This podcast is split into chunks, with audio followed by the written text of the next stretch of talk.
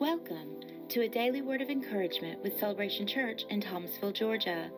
We believe that the Bible is God's word to all people. We love God, we love each other, and we are changing our world one relationship at a time. We want to help you know and love God's word. Join Pastor Jimmy Bryson each day as we discover how to seek God and live our lives encouraged by his word. Good morning and Merry Christmas. A little girl came home from Sunday school one day and she was waving a little paper with pictures drawn on it. Mommy, she said, my teacher says I drew the most unusual Christmas picture she's ever seen in all of her life. Well, the mother looked at the picture for a moment and her conclusion was it really was a little bit peculiar. She said, This is wonderful, but why have you made all these people riding on the back of an airplane? The little girl smiled and said, Oh, mommy, that's the flight into Egypt. Her mommy was somewhat puzzled. She goes, Oh, well, who's this mean looking man at the front of the plane? The little girl replied, Oh, that's Pontius the pilot. And she was seemingly becoming more impatient with her mommy. I see, and here you have Mary and Joseph and the baby Jesus Mom replied. She looked at the picture a little bit more uh, sternly and silently, and finally she summons the courage to ask, But who is this fat man sitting behind Mary? Little girl took a big sigh and said, Can't you tell, Mommy? That's Round John Virgin. I know you think that's corny. I know you think that's corny, but some of you actually chuckled and some even laughed. The sad truth is that little girl's mixed up perspective of Christmas really isn't much more muddied up than the notions the average person carries around. Christmas has become an elaborate fabrication for many, and some of our celebrations reflect that. The cast of characters we bring out at Christmas is no less bizarre than the ensemble the little girl put on her airplane in the picture. Our Christmases are the product of an odd mixture of pagan ideas, superstition, fanciful legends, and just plain old ignorance. I'm not hating on those, I'm not hating on Christmas, but it's amazing how far we've come from the true message of Christmas. So, where do we go to sort it all out? Well, we go back to the source. We go back to the Bible. That's the place to begin. The Christmas story. Remember, we talked a couple days ago that Christmas actually began in the heart of God before the foundations of the world when He determined to send his son as a ransom the sins of all mankind. Humanly speaking, about 600 years before Jesus was born, God spoke through Isaiah and gave a prophecy about what we would come to know as the first Christmas. In that prophecy, the Bible says in Isaiah 7:14, "The Lord himself will give you a sign. Behold a virgin will be the child and bear a son, and she will call his name Emmanuel.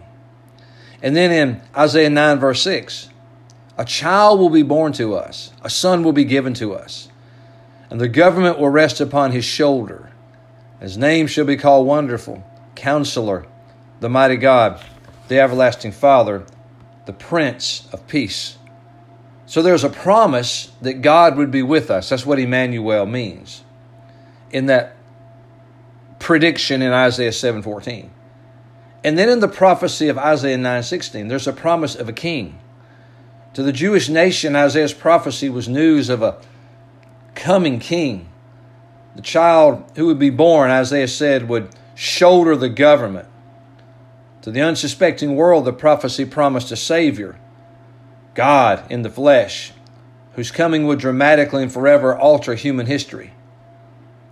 Isaiah 9 6 is probably the more familiar of all the Old Testament prophecies about the birth of Jesus. Handel even included it in one of his great choruses of his Messiah.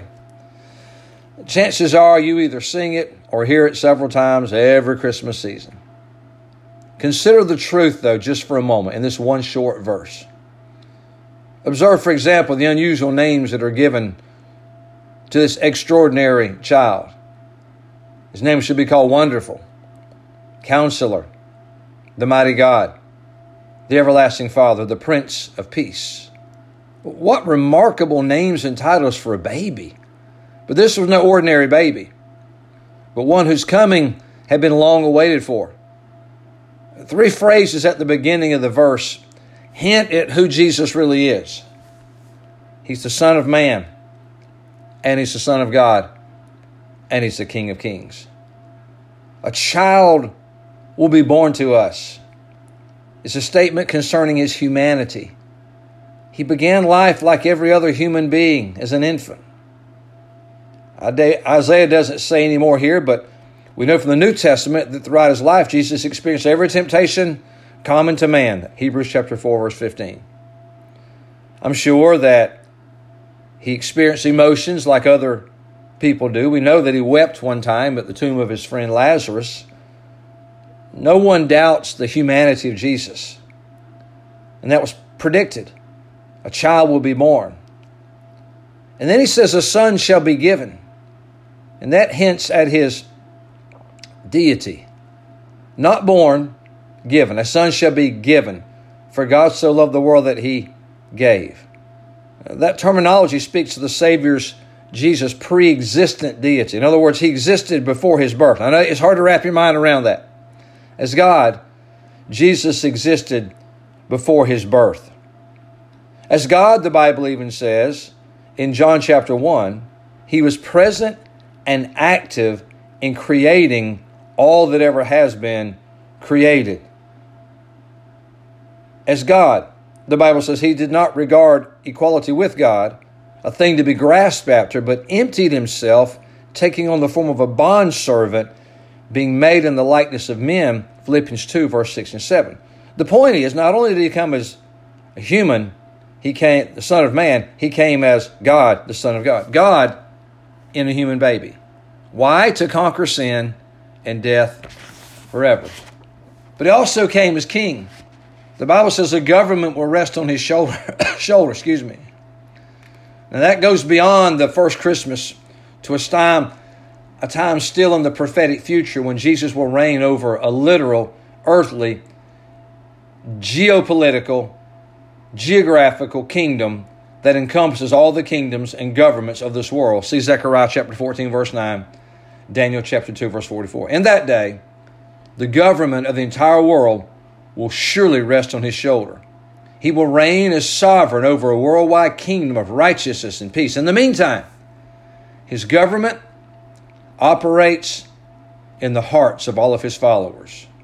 He rules in the hearts of his people. Luke chapter 17, verse 20 through 21. Jesus came to bring peace, and in another place it says that he came to divide. Both are equally true. Jesus came the first time to bring peace and usher in his kingdom into the hearts of all those who would believe. And so, what a magnificent prophetic word. The baby that would be born would be the Son of Man. The baby that would be born would be the Son of God. The baby that would be born would be the King of Kings. So, as you look forward to and celebrate Christmas this year, I pray you'll celebrate the Christ of Christmas. And when you do, remember you're celebrating the Son of Man. You're celebrating the Son of God. You're celebrating the King of Kings.